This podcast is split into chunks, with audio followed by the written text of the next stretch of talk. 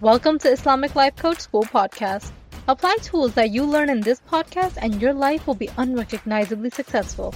Now, your host, Dr. Kamal Akhtar. Hello, hello, hello, everyone. Peace and blessings be upon all of you. Today, we're going to be talking about how to have difficult conversations as it applies to personal and professional relationships. And in my Empowered Muslim Women program, we usually cover this under the relationships module. So, first of all, difficult conversation is a thought, it is not a fact. You dreading having a conversation is because of your thoughts. The other person or the circumstance is neutral. Great news is that the other person in a difficult conversation does not have to change. The person you're having the conversation with is neutral. He does not cause the difficulty. The circumstances are neutral. They are a part of your preordainment or qadr. They do not cause difficulty. You make it that way with your thoughts. Having acknowledged that, you still want to come to a conversation choosing to label it difficult, that is perfectly acceptable. Like me, having a conversation with my children about the hypersexuality of current society. That is super difficult for me, especially since I grew up in a conservative household. The topic of sex being completely tabooed. I am thinking these conversations with my children are difficult because of my background. You might have a different background, and these conversations might come completely naturally to you. So it's not so much about the topic itself, but we're making it difficult based on our thinking. And there's nothing wrong with that. That acknowledgement itself actually helps me prepare ahead of time so that I don't miss the point of the conversation and so that I could take advantage of it. Meaning, my acknowledgement of my thought that I'm having a difficult conversation with my children about hypersexuality helps me prepare better for it. It doesn't set me back. It actually gives me a leg up because now I have the point of control clearly in my sight. The point of control is always only my thoughts. It also helps me if we experience any hiccups during the conversation. It provides me with better tools so that I can be more effective. The point of identifying your thinking is not to change it from this is a difficult conversation to, well, this is the easiest conversation that I've ever had and it will flow naturally and smoothly. the point of identifying that your thinking is creating the difficulty is so that you can actually take charge of the situation and do something about it instead of waiting for other person to change their opinion or for the world to change for it to make it easier for you, which never happens. While approaching difficult conversations, most of us have no idea how to come to the table without frustration, blame, shame, or guilt. It might be news to some, like it was for me at one point, that we can have difficult conversations from a clean space. We can do it with ease and flow. It might take some practice, and it might take some rehearsing, some role playing ahead of time, but it can be done without feeling terrible. And it's better to spend time rehearsing the difficult conversation in the front end rather than cleaning up the mess after having the conversation and have it turn into a fight, which blows up in your face and then you're having to clean up the mess afterwards. This creates a lot more frustration, anger, and stress. Not to mention, this will create a far bigger drag on your time than any preparation ever can. So, to prepare, I'm going to give you guys some pointers. First, negative emotions get in the way of the ease that we want to find around having a difficult conversation. And let me tell you, all negative emotions that stay around longer than they are needed, all of these unwelcomed emotions come from your primal self. That is your inner shaitan trying to ruin your life in this world and the next. So, Islam teaches this concept that your own one true self is your soul. That is the only true self, the wiser self inside of you. That is the true essence that was given to you by Allah. The thoughts being contributed by this soul give you a sense of ease and flow in real life scenarios like a case of a difficult conversation. On the other hand, every human being is also given a challenge in terms of an internal voice that comes from shaitan. And these challenging voices make the experience of the difficult conversation terrible. So the point is to switch from the devil's voice to a soulful voice. That will bring us peace, tranquility, ease, and flow no matter how difficult we think the situation is. The biggest obstacle that shaitan creates is when he takes advantage of our nafs and its need to be right. This is the most primitive response of a human being. Being able to be right at some point meant being able to survive and stay alive. That's how the primal brain interprets it. When we think about it in today's terms, there is no actual survival at stake if you're not right. Your brain loves being right when actually this need to be right costs you most of your intimacy and closeness in relationships, and it costs you most of your professional opportunities in your careers. Being right about something doesn't really get you anything. There's no real advantage to proving yourself correct over others. The only advantage is that your ego gets inflated.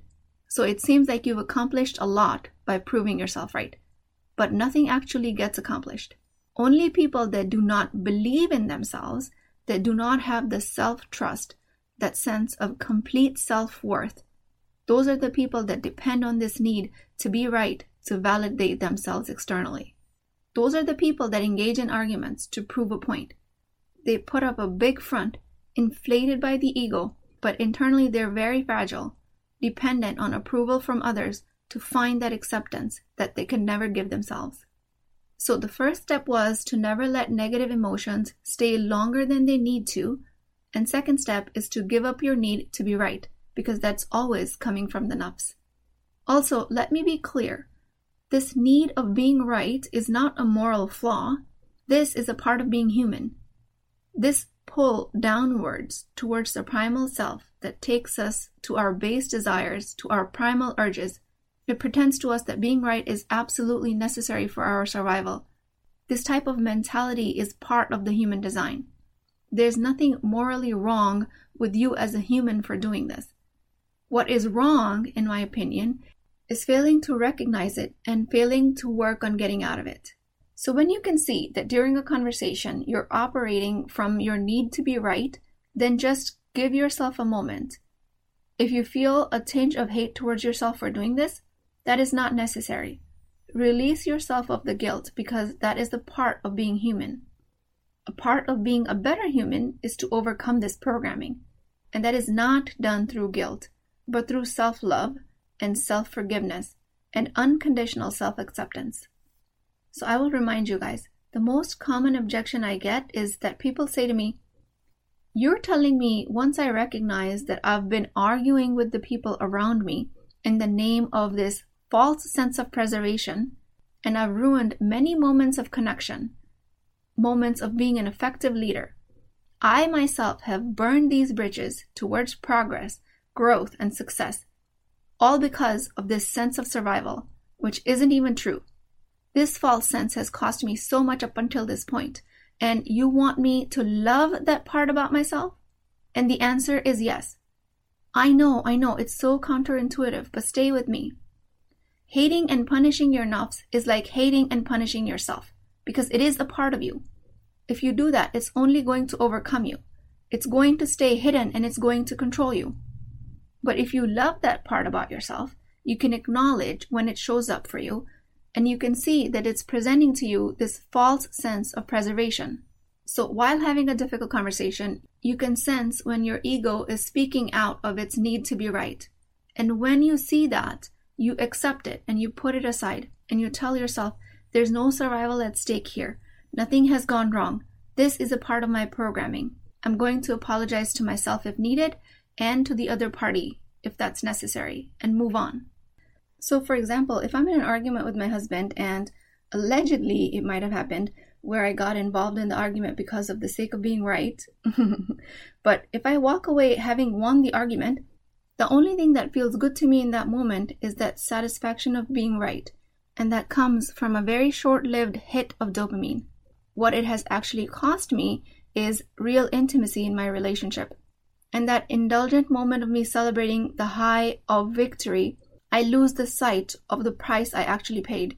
On the other hand, if a difficult conversation turns into an argument, and I recognize the part I'm playing in fueling the argument, I can accept this as originating from my primal thoughts. I can accept myself for having these thoughts, and I can show up from curiosity, empathy, and compassion for myself This gives me a much higher chance of success. This transition of preserving the long term and sacrificing the short term is what we're actually learning. We're leaning towards growth, deep connection, and advancement in our careers over time, because that's what the soulful intellect directs us to do, while our nafs, our primal self, is only worried about winning the argument now. Another example is if my boss tells me that I'm leaving work too early. Well, there's no exact prescribed hours for me. Then I don't have to stand there and explain to her why she is wrong. I don't have to indulge in my need to be right. I could point out to her that I'm still getting the work done, regardless of how many hours I've spent. I can show her how my work is actually of superior quality compared to any other person she could hire. I don't have to waste my energy in showing her how she's wrong about her opinion. And I can do all of this without a need of me being right. So, no moral flaw in the need to be right about everything. Because if you have this need, you're programmed as a human. But to overcome this programming will make you an upright Muslim. Third, and yet another easy way to make this transition from the short term success to the long term success is to start by understanding that the other person's opinion has a potential of being correct. No matter how hard your brain is hammering at you that you are the one who's right, you're the one who knows the truth, you know what actually happened. Just ask yourself, how is the other person's opinion possibly correct? And look for just 10% of truth in what they're saying. If you can just see that there is 10% truth in what they're saying, then it will be easier for you to let go of your need to be right. From there, you can have a constructive conversation, and the difficulty of the conversation will start to melt away. An easy way to see the 10% truth in another person's argument is to just focus on the facts. Husband is saying, I don't cook healthy meals. Employee is saying that the work hours are really long. Coworker is saying that there's no way she can attend a meeting 8 o'clock every morning. What are the facts in these situations? The facts are I have a husband. I can agree with that. He's saying words. I can agree with that. Employee has work hours. Coworker said that she'll be attending the meeting virtually. All of these are facts. Now, finding this 10% common ground of the facts can be your basis to start the conversation. So, why find this common ground? Why do you have to look for the 10% facts? And that is because when you're having a difficult conversation, your internal voice is directed towards delivering criticism and subdued threats, trying to prove to the other person that their point of view is wrong. What happens in those cases is that their walls go up, and then there's no more room for a successful negotiation.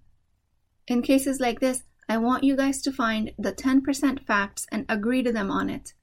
This way, you increase the chances of receptivity from the other person. This was the quality by which the Prophet Muhammad delivered his message to us. It was his duty to deliver a message in a way that people could relate to and understand, and it was easy for them to accept it. People's actions were not in his control, وسلم, but he delivered the message in the most acceptable format possible. And that is in our control, and that is something we can learn from his sunnah. A Muslim woman, as an effective leader, can be very smooth in her delivery of the message, accepting just 10% of the facts coming from the other party, and just setting aside how much she disagrees with the rest. This opens a bridge of connection. it creates some room for empathy, which is the strongest language in any relationship. Relationships are never built on rational language.